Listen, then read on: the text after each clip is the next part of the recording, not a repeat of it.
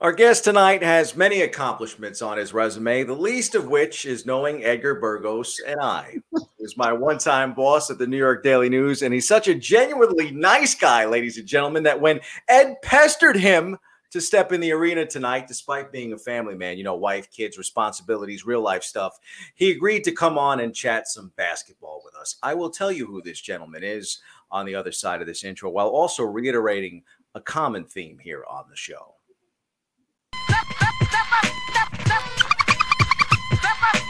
This guy has made it through rounds playing the style that he plays.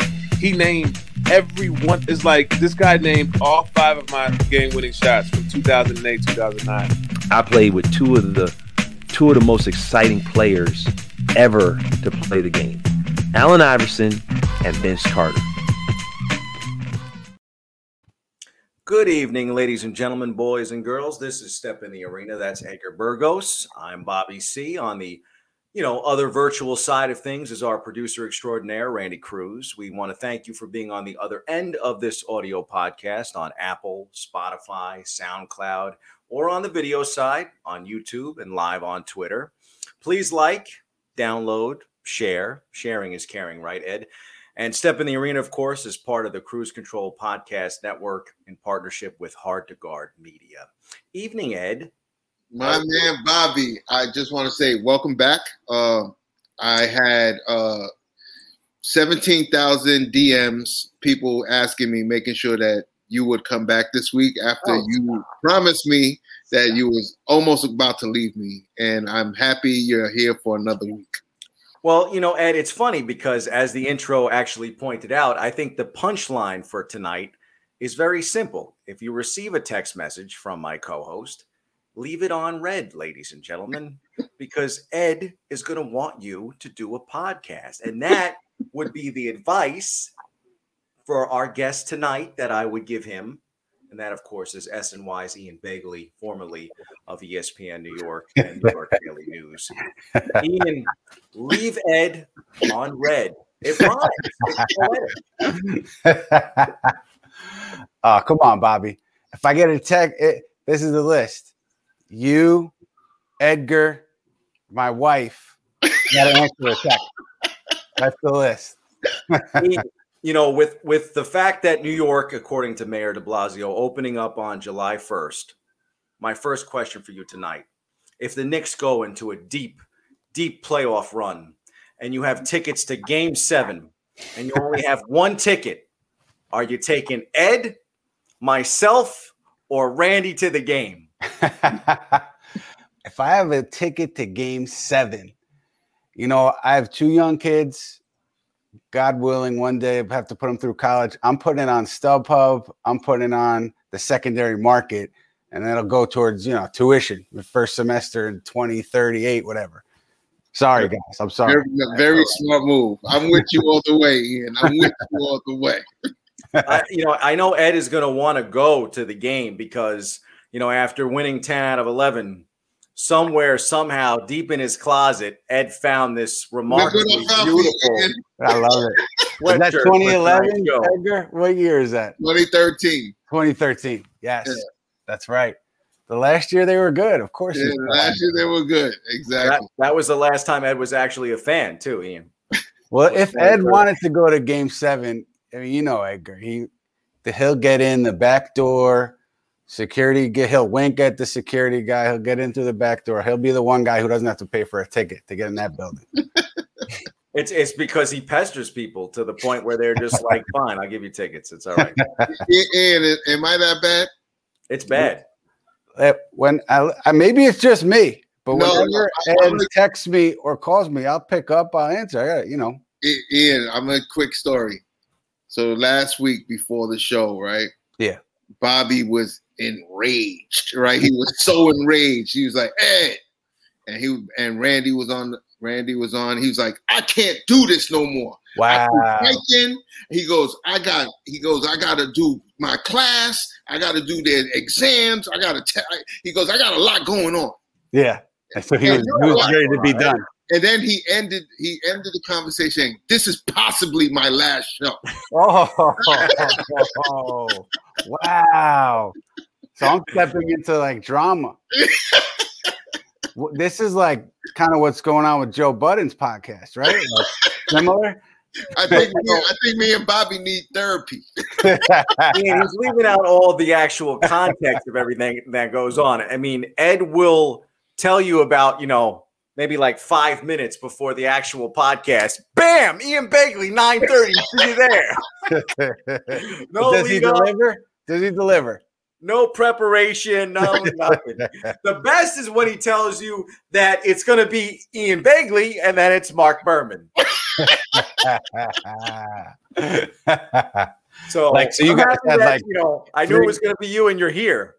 Did you have three minutes to prep for Baron Davis? I had about three minutes for Baron Davis. But, But- you know, Baron Baron was so high that it, really didn't make a difference.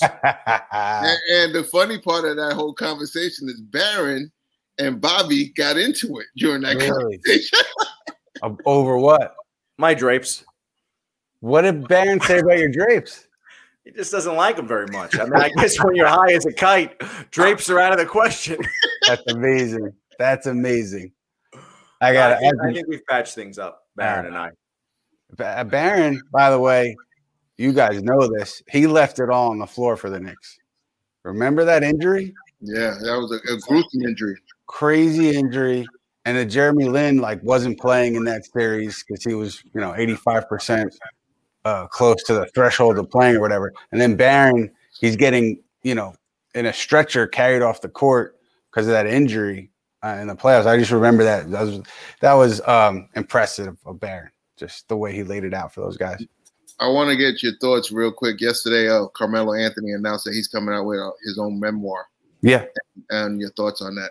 Yeah, I'm looking forward to reading it, man. Um, he, like, he's a superstar, or whatever, however people want to define it. I don't care. He's a superstar, and I got to cover him every day, almost every day when he was here in New York, uh, and so I have a real uh, appreciation for what he, not even on the court. I mean, off the court though, just the way he carried himself and the way he impacted the community. Like I have a ver- real appreciation for that because I know that he cared and he was passionate about the stuff that he spent his time and his resource resources towards. So um, he said the, the book is not a basketball book. And so I'm just interested to to read it and to, you know, he brings an interesting perspective, I think, to all things off the court. So I'm looking forward to reading that book and seeing what he has to say. I, I guess we'll learn more about his life, his childhood, growing up, and uh,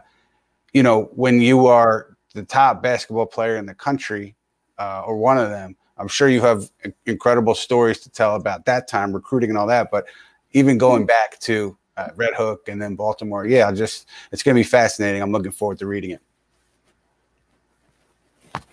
Is that my cue to ask a question? Yeah, that's your cue, you Doug. stole I know my you- questions. I mean, that would be the purpose of a pre-production meeting to go over who's asking what. You know what I'm saying? You see, you There, see- there's got to be a chapter in this memoir for Melo that says, "Leave Edgar Burgos on red. Leave him on red." You know, I mean, I guess for me, I, I think it's a great place to start because obviously Melo has been a talking point in the NBA the last couple of seasons. But I think one of the things we talked about last week with Mark Berman is if you were to have asked me a year ago that we would be talking about, you know, almost double digit win streaks for the Knicks in the spring. Yeah. And looking at a fourth seed with possibly having, you know, home court advantage in the first round and maybe even having conversation. I mean, Ed thinks that they're going to beat the Nets in the playoffs. So um, apparently, whatever Baron Davis is smoking is being passed around from, you know, one analyst to another here. So, I, I mean, I guess to me, the biggest story in New York, as was alluded to tonight by I I went to the diner here in the Bronx, Ian, if you Yeah. curious what I had for dinner. And I, I love how the waitress tonight even said to me, not a woman that really follows a lot of basketball, but they have you know, they have the Knick game on in the in the diner. So she said Mm. to me that even when the Nets have the the bigger roster. She's like, don't they have a lot of stars on their team? And I said, yeah, they, they got, you know, they got the stars. Mm. She's like, the Knicks are more of a story. So even from a novice, novice of a of a sports fan, Right, like the like the waitress in the Bronx here, right. um, I think everyone knows that the Knicks are are are back page, whether they're winning or losing, and and surprisingly, they're winning. So I, I- I guess my big question to you would be how. Yeah. yeah, it's. Uh, I mean, you mentioned like if we were sitting here a year ago, would anybody have predicted that?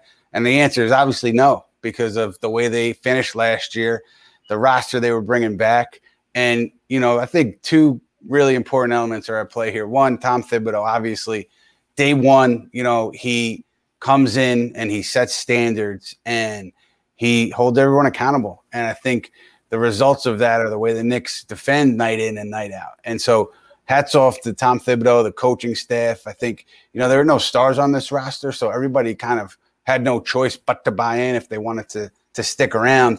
But they bought in and they're still bought in. And that's part of the reason why they've far exceeded expectations because of what they do defensively uh, consistently. And then Julius Randle, I mean, you guys know last year how bad it was. It was a bad team, and he was the face of a bad team. And you know, he took a lot of criticism from fans and media.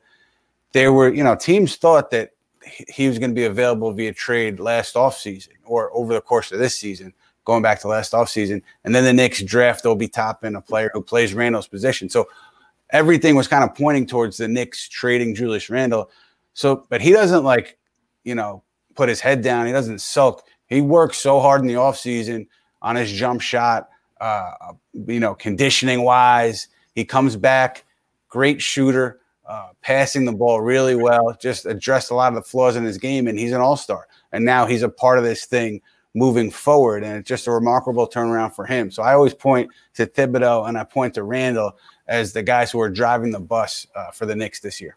Hundred percent. I mean, and, and and again, amazing that in the final three weeks of the NBA season, the Knicks are playing games that matter. But I know Knick fans have to be a bit concerned about the upcoming West Coast swing and the fact that the opponents that they're going to face down the stretch here are maybe arguably among the toughest that they've faced in quite some time.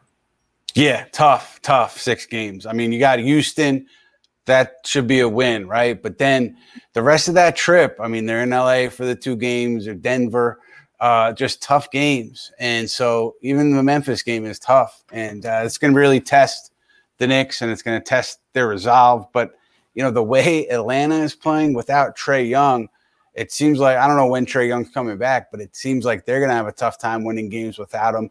So Atlanta's right behind the Knicks, and then you have Boston, which lost to OKC at home the other night. So they seem like they're in a bad way.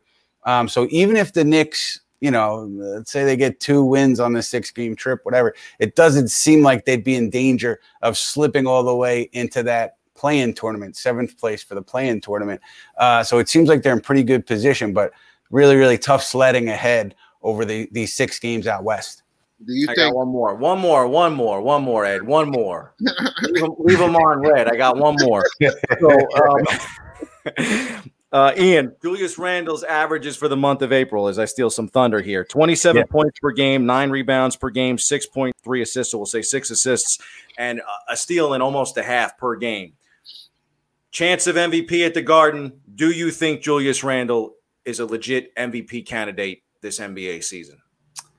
You know, I I think it depends on how they finish this season. If they finish up in fourth and he continues to put up those numbers, I mean, you have to put him in the conversation because of the way that he is factored into this team's success, a success that nobody saw coming. And Nicole, uh, Nicola, geez, the big guy in Denver, who Jokic, who for some reason I keep wanting to say Nikola Vucevic because uh, the Knicks played the Bulls last night. Nikola Jokic from Denver, I think he's the leader in the clubhouse. And then, you know, people are talking about Chris Paul. I think that's he's had a fantastic season, but I don't know if you could put him all the way up there.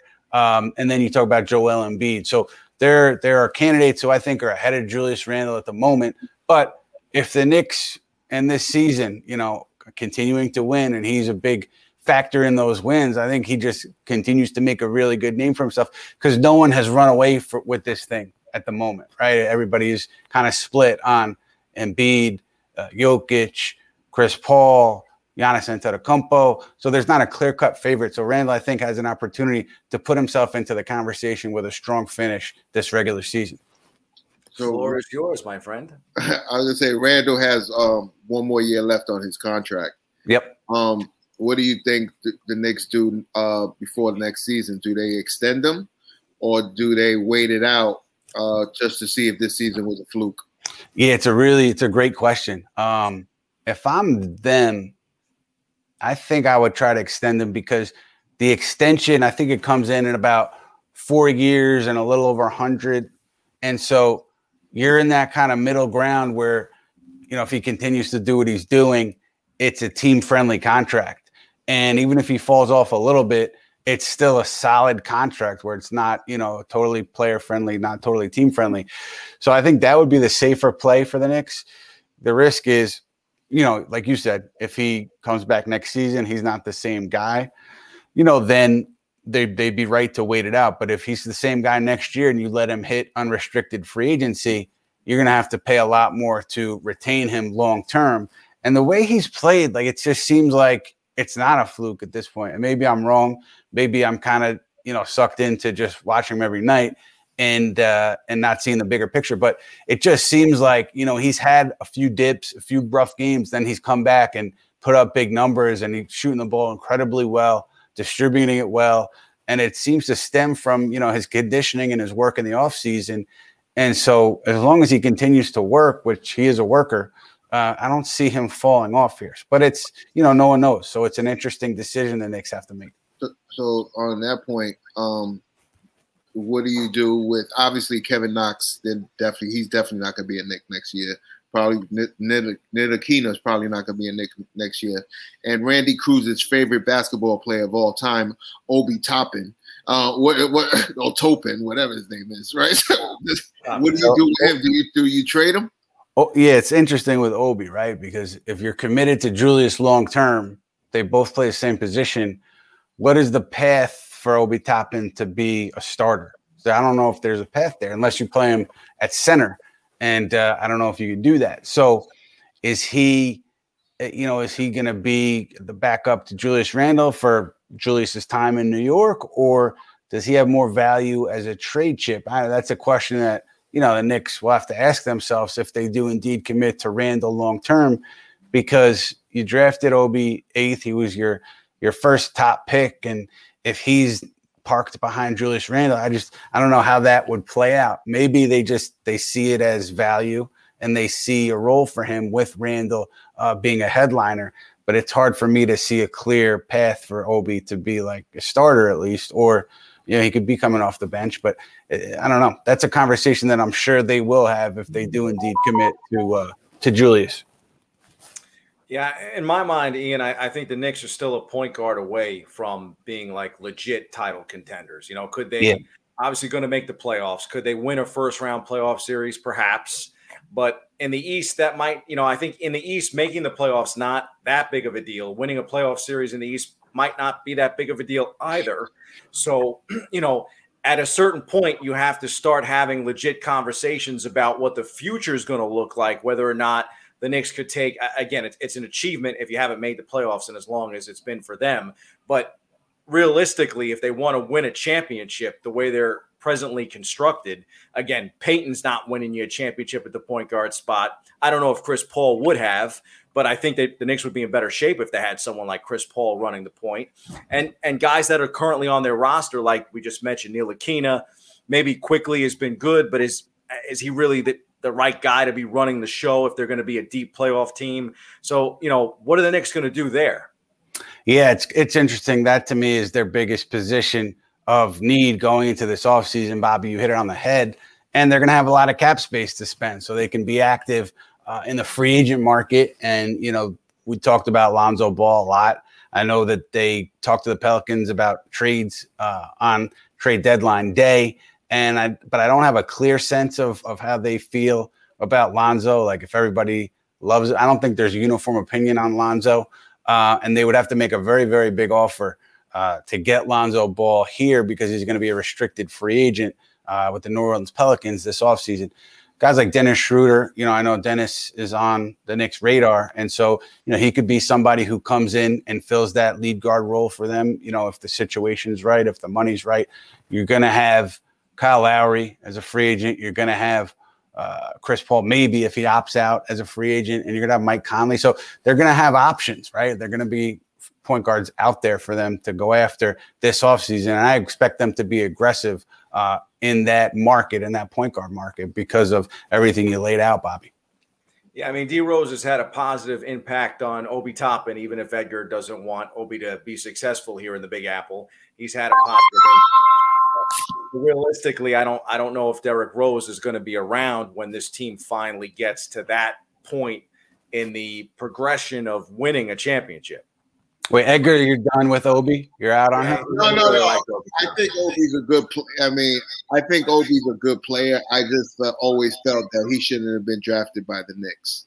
Like they should have got a point guard, or you just Yeah, don't they like got- like Halliburton was the guy- Halliburton? Yeah, the guy, and uh, Kira Lewis too. We would have been. But Ky- Kira was uh, he was banged up, so that I wasn't really on him. Honestly, if they would have picked him, I probably would have been upset. But Yeah. I felt I, you know, uh, as I told Mark Berman last week, and I've always been saying it.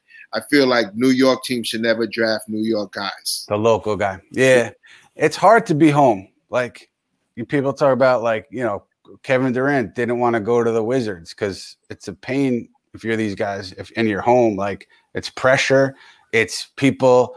Uh, you know, like Bobby hitting you for tickets if you're the long lost cousin, and it's like you're dealing with so much extra stuff on a daily basis that it's a it's a pain. So I I'm with you, Edgar. It's it's tough to be home if you're like a big name athlete in any town, particularly New York. Yeah, I, I definitely want him to be successful, but I just feel like you know, it's not going to be here. He's changing his tune. He's changing his tune. Yeah, no, that's It's why- the anti-Toppin. No, no, in New York. basis In here on the show. in New York, in New York. But you know, but there's another team in New York, in Brooklyn. Yeah. And I want to get you know what your thoughts on uh, KD finally coming back, Yeah. and what are you, your thoughts on that? Look, man, the whenever he comes back, he looks so good. It's unbelievable. And so you cannot you can't like question the Nets talent level if everybody's healthy, right? And because Durant and Kyrie Irving's been brilliant this season. So if these guys are healthy, they're just they're on another planet. The question is health though, because you know, already you're hearing from the Nets that they may not have James Harden for the start of the playoffs because that hamstring. And you know, Durant, I know the thigh was just a thigh contusion, not a big deal, but he missed time with the hamstring too. Those are tricky injuries. I think they were conservative with Durant's hamstring, so you know, obviously they hope that's in the rearview mirror. They don't have to worry about that moving forward. The question is around Harden and his hamstring, and can he get all the way healthy? You know, even you know during the first round series. Obviously, the Nets. I think they can afford to rest Harden in the first round because they'll be able to get through uh, with the talent that they have. But eventually, you're going to need Harden back. So, can he get all the way back? That's a question mark for me. And then, if everybody's healthy, do they have enough defensively to slow down a Joel Embiid or an Anthony Davis? Those are the, the things that I'm looking at uh, if I'm the Nets moving forward. How much are they going to miss Lamarcus Aldridge down the stretch? I know he was only there for a short period of time, but I think he had played well. played really well. And uh, you know, when Lamarcus was in the lineup, DeAndre Jordan was getting DNPs. He was not in the rotation. And then Lamarcus retired, and thankfully he's healthy. A scary situation.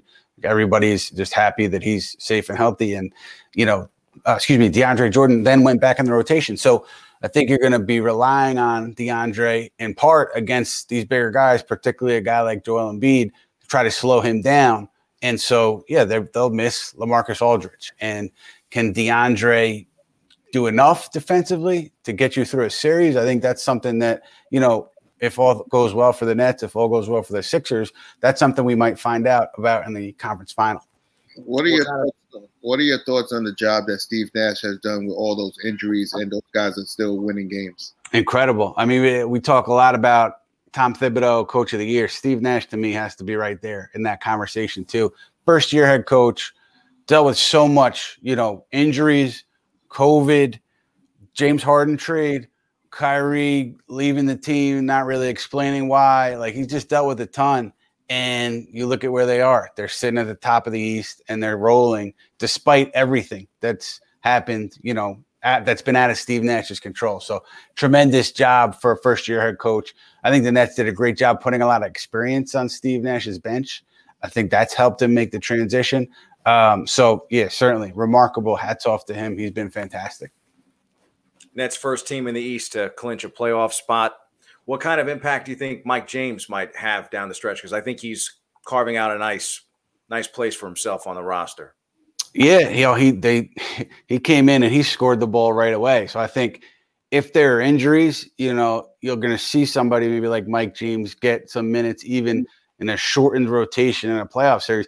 But they have so much depth that I don't, you know, I, I kind of think the rotation will get tightened up in a way that you you may not use those guys unless you get banged up, unless you have to replace somebody in your rotation in a playoff series. But it's certainly a nice luxury to have somebody who can come in and impact the game like the way Mike James did uh, a couple nights ago for the Nets. Yeah, I was gonna say if you if you think uh, is it championship or bust for the Nets? I think so. I mean, look, they have two years, right? It's this year and it's next year, and then those guys have options. So I think it is because if you don't do it this year, then everything is on next year because you know the uncertainty of beyond next year i think becomes a big storyline. I don't know if it would weigh on the players or not but it just just becomes this added time pressure. So it's really important i think for them to get it this year and and obviously they have next year as kind of insurance but i think ideally they get it done this year and then they maybe go for back to back next year. But i look at that laker team and if they're healthy you know they've been through it before. I think experience matters a lot. And so i think that's that's a tough out for anybody coming out of the east whether it's philly brooklyn milwaukee uh, if you have to face that laker team over a seven game series Ian Ed had the uh, Knicks and the Nets in this dream scenario uh, in the second round, possibly playing each other to a seven day, a seven game, excuse me, death match series. Uh, you know, how realistic do you see something like that? I mean, look, if they get to game seven, I hope they have game seven at Orchard Beach. Hoops in the sun, man. Let's let's move it up to the beach. Let's play outside, outdoors on the hard court. Um, I mean, look, that that would be so much fun for the city. I mean, what else would you want if you're a New York basketball fan of either team? Uh, playoff series, everything on the line. And, you know, I, Tom Thibodeau, the one thing they say a lot about him, but the one thing people in the business say about him is he doesn't, no one's going to out prepare you. If you're Tom Thibodeau, he's not going to get out prepared, I should say. He prepares so in such detail for everything and he gets his players prepared because of that. So I bring that up to say over the course of a seven game series, I feel like Tom Thibodeau is going to put his team in the best position possible to win games. Now, there's obviously a talent deficit every night if the Knicks are playing the Nets, but the Knicks are going to be prepared to try to take advantage of whatever weaknesses Brooklyn has on those nights. So I could see it being like, you know, even if it's like a five game, six game series, I could see those games being tight. Uh, it would be shocking to me if the net if the Knicks were to beat the Nets in a seven game series. I guess stranger things have happened, but I would be pretty stunned if that happened. So Ian, think it's still the next town, Ian? Yeah, I, you know, and, and, this is no knock on the Nets, but you guys, I mean, I have a theory about it. I would be curious to hear what you guys say. I think even if the Nets win back to back titles with Durant, Irving, and Harden, I think it would still take like another generation of net fans. Like, you know, the 10 year old kid grows up, has a family, stays in the tri-state area, raises his kids as net fans. And I think it would take that second generation for the Nets fans to really, or for the Nets to really make a dent into basketball fans locally because it's such a Knick town and it's it's been ingrained, you know, through grandparents, parents, kids. It's a generational thing. So I think it would take longer for them to really make a dent into that local fan base. What do you guys think? It's always going to be a Knicks town. Always always. I mean, especially now that Ed went into his closet and dug out that sweatshirt. I mean, you know, as he said before the show, the Knicks are back. They're back, Ian. They're back. Ian, Edgar, was that was Ian. that James White's uh, warm up? Is that is that James's jacket? Did he give it to you, or was that? That's my jacket. oh, all right, all right, okay. I, I didn't know I don't know. You guys got jackets and warm up swag. I, I, good. I'm happy. Yeah, you know, I, listen. I, at the end of the day, you know, me and you've had our own private conversations about the Knicks. Yes. My thing Yes. is, it's actually good to see them win. Um, because obviously, you know, I've been frustrated with them for a very long time. Yeah. That that's where I'm, I stand. I hope I hope they do get to the second round and we do see a seven game series. It'll be fun, man. It's, it'll be fun for the fans. Like, and I'm I'm happy for like the players. There's some good guys that they want to win and they care, and they show it by the way they play. So I'm happy for the players. Um, the long suffering Knick fan out there that's been rooting night in and night out over the last 20 years, where it's been you know embarrassing on and off the court for uh, significant portions of the last 20 years. I'm happy for that person who's kind of stuck through it and has been waiting for this. So uh, it's it's definitely a feel good story right now uh, for the Knicks in New York. And uh, call me cynical. I'm always waiting for the, the other shoe to drop. But so far, like they've been good. There's been nothing going on off the court, and it's been it's been all positive for this team so far. Before you leave, I want to um, ask you about um, you have your own show called The Putback, and um, Yes, sir. talk about it. And um, where can people watch it? Yes, sir. Uh, we do it weekly. Uh, comes out every Wednesday afternoon, and it's a digital show. So you can find it on sny.tv. Uh, we they'll tweet the show. I'll tweet the show. They put it on Facebook, whatever, all their, their social channels, and we just try to have fun, man. Like you guys have set the standard for uh, cohesion and chemistry between the two co-hosts. So we're just trying to get to that level where you know it's just good vibes every every show. Uh, no, we just try to have fun.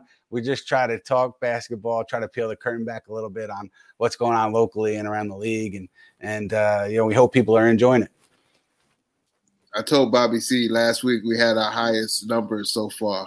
So he can't leave me until we reach 50,000 uh, weekly viewers. If not, that's it. He won't be allowed at Orchard Beach no more. Just to let you know, so you see it there without me.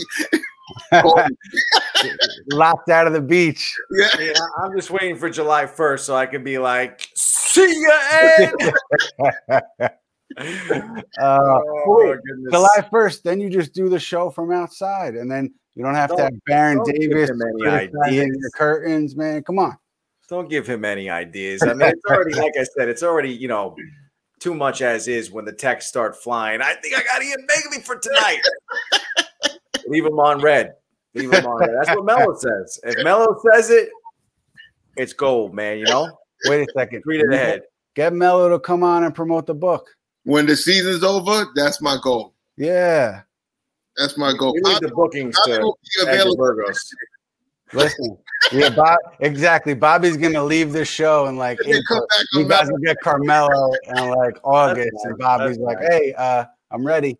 The real, the real star of the show, anyway, is is Randy Cruz. So Yes. um, it's it's you know it's the wizard behind the scenes that uh, that really orchestrates everything. So we want to give him a shout. He, he should really be on sometimes. I mean, Ed gets on him because he's got 25 podcasts. But you know, if he if he wants to join us every once in a while to talk some basketball, we would appreciate. Yeah. The the brains behind the operation, Absolutely, 100. percent Cruz Control. Yeah. Uh, So Um, this is a Cruz Control heart to guard collaboration. Is that? I like it. I like We it. We need more sponsors. Get us some more Like it. sponsors, Ian. I like that.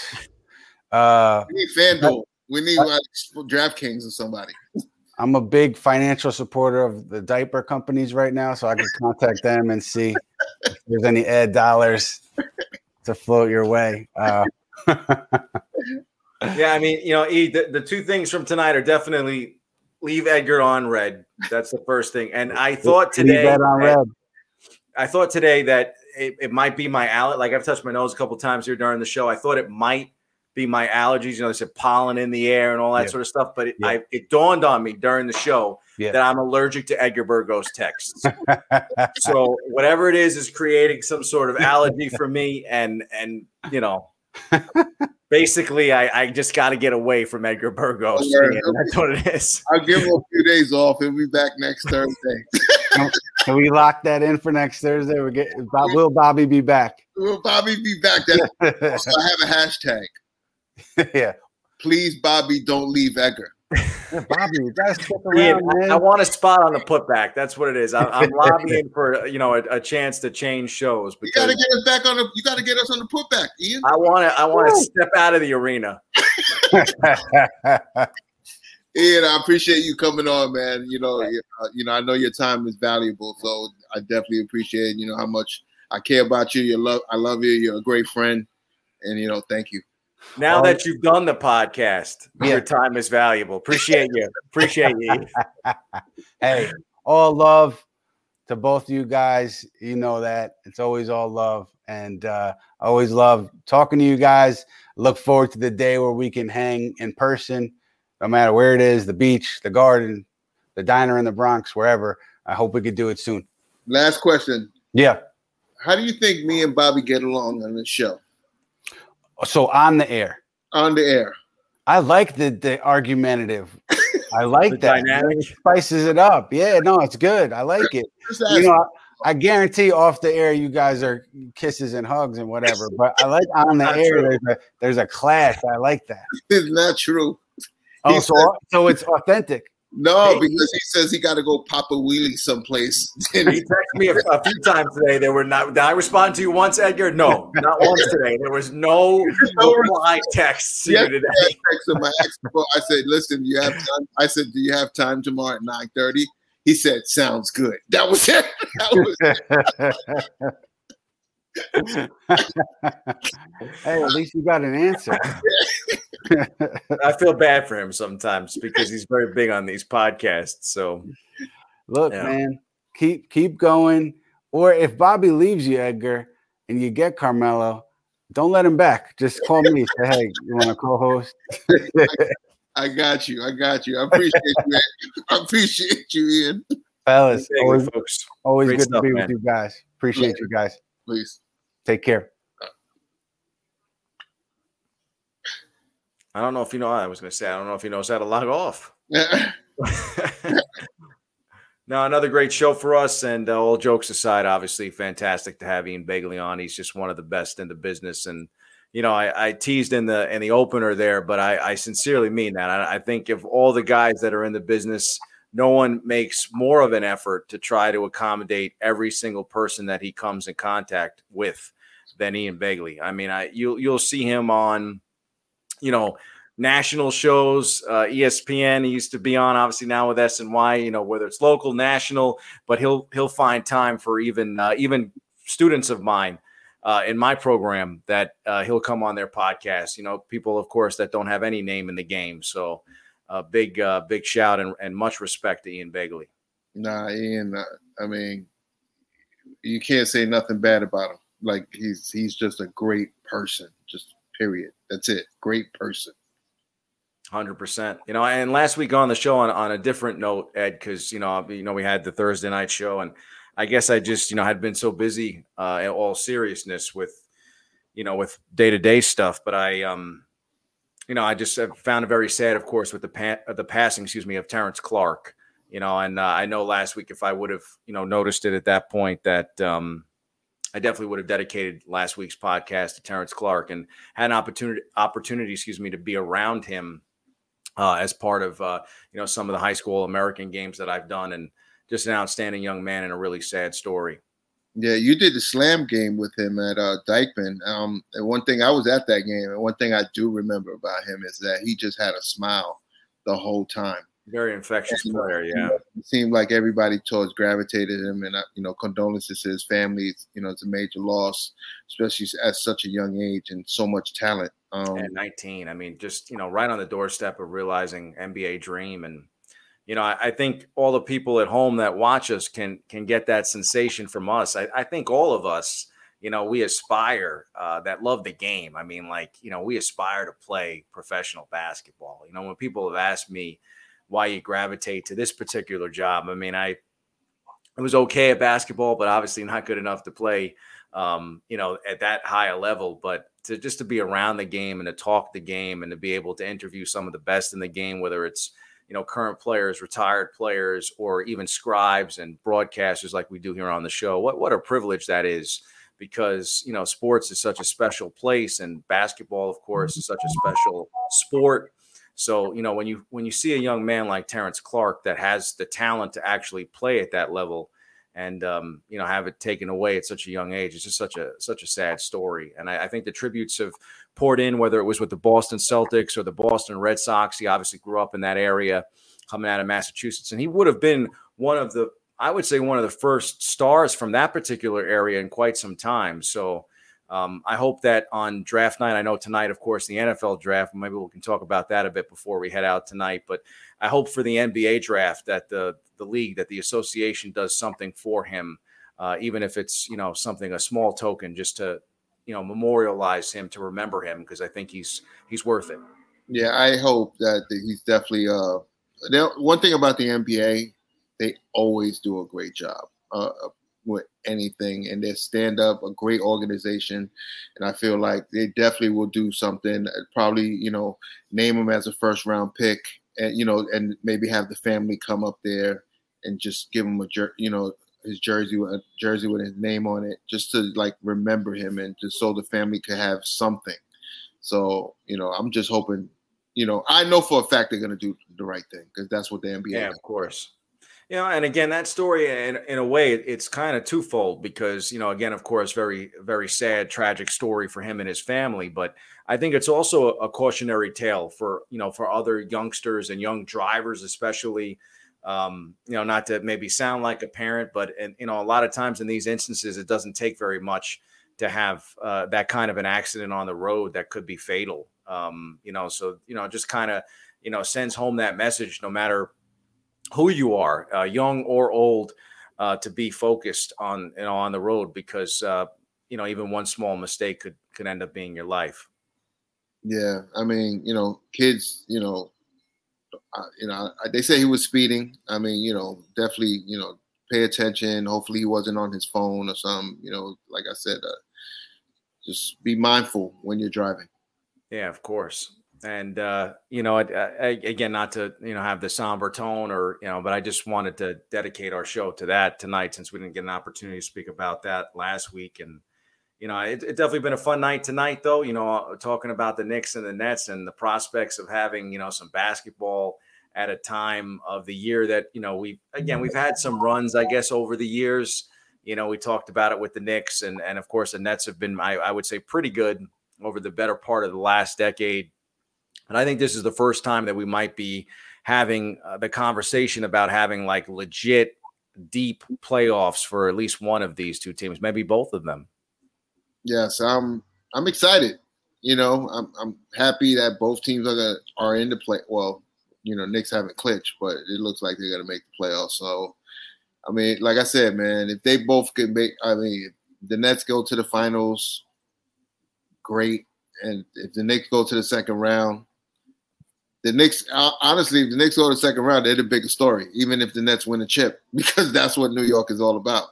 I mean, people will be happy that the Nets won, I'm sure, but you know, like like I mean, when you when you think about it, Ed, you and I talk about this too. I mean, we just there's been some moderate success, but New York has not been a place for championships lately. I mean, it's just not. I mean, the Yankees have been in the conversation. Maybe the Mets made the World Series a few years ago, but in terms of baseball, we haven't had a champion and and now in a while, you know, since 2009 and the Giants were the last of the of the New York football teams of course to win a Super Bowl and tonight, you know, you, you look at the Jets and they go out and they try to still, you know, they're still looking for their franchise yeah. quarterback. I mean, they haven't probably had one. I mean, maybe again, you know, periodically some good players at that position, but they haven't had the quote unquote franchise quarterback maybe since Joe Namath, which 1969 is a long time ago.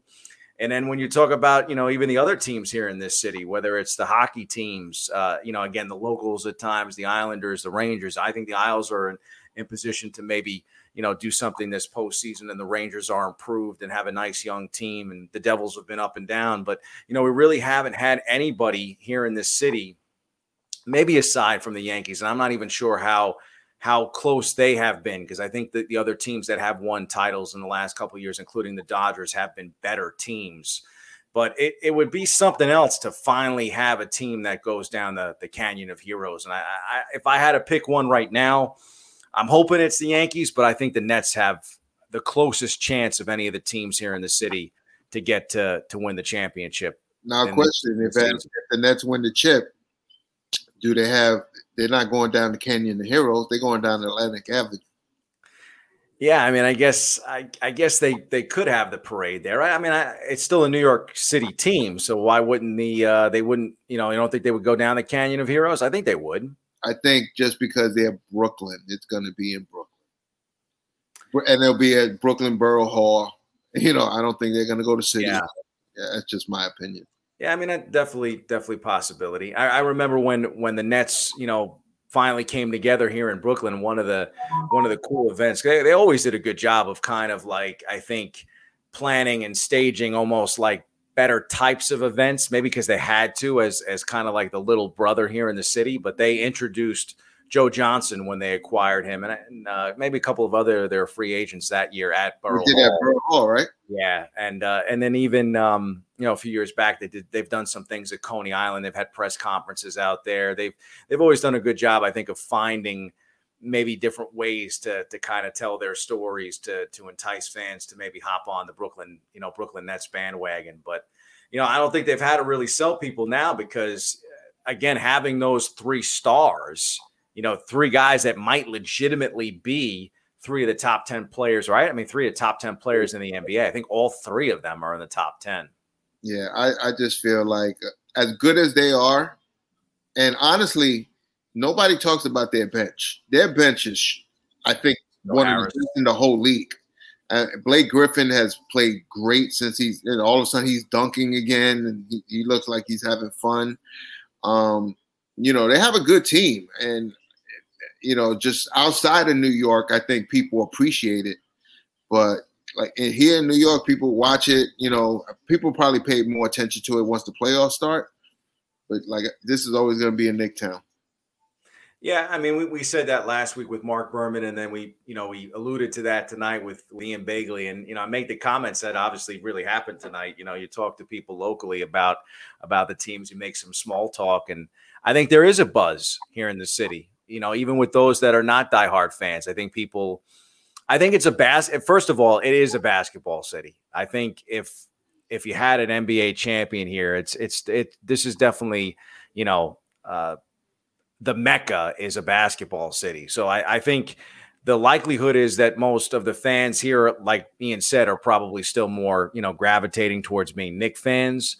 But I think if if we were to crown a champion, uh, even if it's the Brooklyn Nets, I think the fans would be delighted to to know that uh, you know maybe maybe even Knick fans might might be excited about it to some degree, just to have you know, have that kind of basketball uh, on display in the NBA Finals just because it's a New York team. I know, you know, when we had Anthony Donahue on, he said absolutely not, but I think and it's. My, I think and, it's my, and my boy Preston, my boy Preston, um, is a huge Knick fan, just like Anthony Donahue, and he said he hate he can't stand LeBron James. He said if the Lakers play the Nets, he will be rooting for LeBron James. Yeah, I mean, I think they have some guys that you would want to root for. No, like, I mean, to me, I, I, I've always liked James Harden. I mean, to me, James Harden's a guy that I enjoy watching play. I think he's on another level, and I think there's a lot of people that feel the same way, even about you know either either or Kyrie or or Kevin Durant. So there's definitely a following of people that follow those players you know so like even if they were fans of them on other teams they've they've kind of kept with them as they move to the nets so you know I, I think it's like I said. I think that they are, in my opinion, in best position to win a title. I, I think the I mentioned it tonight. I think the Aldridge um, retirement is is a tough pill to swallow because I think he was helping them in an area of need. Uh, but I do agree with you. Blake Griffin has been, you know, there's kind of been a resurgence there.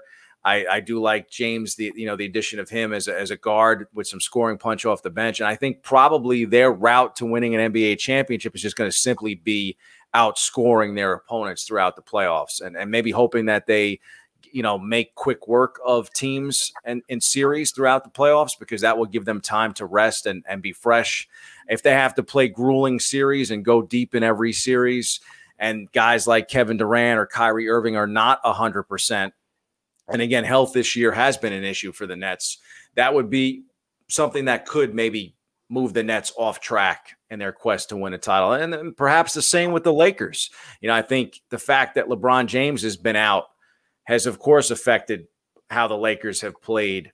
You know, so could a team like the Phoenix Suns, who have been hot this year, could they find a way in the playoffs to to maybe make enough waves to get to the finals? Maybe they could. I mean, they, are having a, a, great season. Uh, there have been some other teams in the West that I think are legitimate threats to the Lakers, especially if the health is an issue. And without without James, without it, you know, without him at 100 percent, without Davis at 100 percent, uh, same thing with the Nets. I mean, I, I, think there is concern there that if those those trio, uh, that trio, those big three are not 100 percent, uh, how much does that affect the probability that the Nets win a championship? Yeah, I think out west, it's definitely uh, the Clippers. If, if it's not the Lakers, it's the Clippers. I mean, Denver, obviously Murray being hurt um, hurts them, but um, two weeks, right? Playoffs start in two weeks. Yeah, or, three, or two and a half three weeks. weeks. Three yes. weeks. Yeah, two and a half weeks. Yeah, so we'll see. Yeah, I mean, uh, it's the best time of the year. You know, I think most NBA fans would agree. Like, you know, you not no knock to the regular season, but you kind of, you know, you kind of do your best to get through uh, these games that, you know, you know, again, they matter somewhat, but you do your best just to get to that, you know, that playoff run. And and NBA playoffs is like a season in, in and of itself. I mean, it's the length of it and and the days off between series and you know a lot of the narratives that go on with those playoff games. Um, you know, it's the best time of the year if you're a basketball fan. You see, Bobby, this is why you need it. And for you people out there that watch our show, we need to get over 15,000 next week viewers because Bobby will be very happy and he will be back. Okay, remember, hashtag Bobby C. Please don't leave Edgar. I know it's a long hashtag, but please hashtag it. And I, I you know, I'm trying my best to kind of like slither out of the picture here. Like I got rid of the jerseys behind me because the curtains are going to go next week or the drapes, whatever you want to call them. Um, I, I'm just I'm doing my best to try to get away from these text messages from you because I got a lot going on. I mean, that, that is a legit statement. That is not, you know, look, today, it's a pretty productive day for me. I'm very excited on BronxNet as we pre record so many interviews. But today on BronxNet, we got a chance to interview three time Formula One champion, Sir Jackie Stewart. How many times do you get to talk to someone that's officially knighted, Ed? I mean, that's pretty cool. Three-time Formula One champion, and also got a chance to speak to the to the great Dave Parker, MLB great, who won championships with the Pittsburgh Pirates and the Oakland Athletics. So those are some of the interviews that I'm uh, excited to share with our uh, people here in the Bronx. When does it come out? Well, again, with our staggered schedule here in the, you know, we, we have the live show here in the Bronx, but it's no longer live thanks to COVID. So things are, you know, kind of taped to live, I guess, you know, so uh, everything's kind of like a week behind. So I, I would say uh, look out, I guess, next week, the week after for some of these interviews. But we're going to do a, a two part series with Sir Jackie because we got so much great content from him. And uh, possibly, you know, we got a little bit longer time with Dave Parker too. And, you know, interesting stories because, um, you know, before we head out tonight, I think it's interesting how sports, you know, ha- so many times has more to it than just, of course, the stats and, and the games itself, because Sir Jackie Stewart has his own foundation called Race Against Dementia. Uh, his wife of almost 60 years has, uh, you know, has the disease and, and he's doing everything that he can to try to, to bring some attention to it and, and have people, you know, donate to the cause and to try to, you know, find, uh, find and fund research pretty much. And, you know, the same thing with, with Dave Parker too. He has Parkinson's disease and uh, he has his own foundation to try to pretty much do the same for people that are suffering with Parkinson's. And uh, just came out with a new book, which is pretty cool uh, about his career and um, you know, world of sports, man. I mean, you know, I, I, tell all the time to my students, you know, there's so many things that kind of overlap uh, when we talk about sports, you know, and, and, how how it mirrors so much of what's going on in society. You know, I mean, you see it with uh, some conversations about social justice, or obviously, you know, even even things like the pandemic, how much it's affected the sports world. Um, so you know, it's so great to be having like you know legit conversations with you about maybe having full fans at games in just a couple of months and you know I, I, I still can't believe like all again all jokes aside i cannot believe that we are talking about the Knicks playing meaningful basketball games with less than three weeks to play in the nba season yeah, we'll be having different type of guests. We'll probably be having West Coast guests if if the Knicks wasn't winning. Yeah, I mean, can we again? I you know, you can trade me to another podcast, or I can retire like LaMarcus Aldridge, and you can find another co-host. I And mean, I'm going to make you a star. You oh, don't me understand. I'm to make you a star, Bobby. Please. I'm too old to be a star at this point. I'm a men- I'm a mentor now, Ed. Okay, I'm a mentor. hashtag. Please don't leave Edgar, Bobby C, Adam. Okay, I'm a mentor now. Ed. I, I've moved on to greener pastures. I'm ready to ride my motorcycle into the sunset, my friend. That's that's where it's at. I'm I'm an old guy. I mean, don't be fooled. There's a couple of gray hairs kind of like creeping through. Um, and I honestly I think they're thanks to you. Like I don't think I had them. so, So I mean, listen, all of my ailments, whether it's my allergies, um, these gray hairs that are creeping through in my beard, uh, I think it's all it's all because of you. Maybe look, even these lines, I got lines in my head. These really bugged me too, huh? you put the hashtag. We don't leave Edgar. That's only because Randy doesn't want to do another podcast. Like he's a host. Of, he's on twenty four seven. My last thing before we leave is as Bobby rides off to the sunset, he will be back next Thursday night at 9:30. Love you guys. This is like purgatory, is what it is, guys. I'm stuck in in sports hell with you. Step in the arena is another way of saying hell. I'm stuck sports hell. Step into the purgatory slash hell with Edgar Burgos. Who's the guest next week? Can you tell me at least a week in advance so I can actually make some prep? On Monday. I'll tell you on Monday. You're gonna tell me on Monday. Gotcha. All right. All right, might be a good time then to, you know, I think he's giving you the peace sign. I don't know, whatever. All right, well, thanks to our guest tonight, Ian Begley of SNY, and you should check out the putback. And uh, again, if you get a text message from Edgar Burgos, do not respond. we'll see you next Thursday night.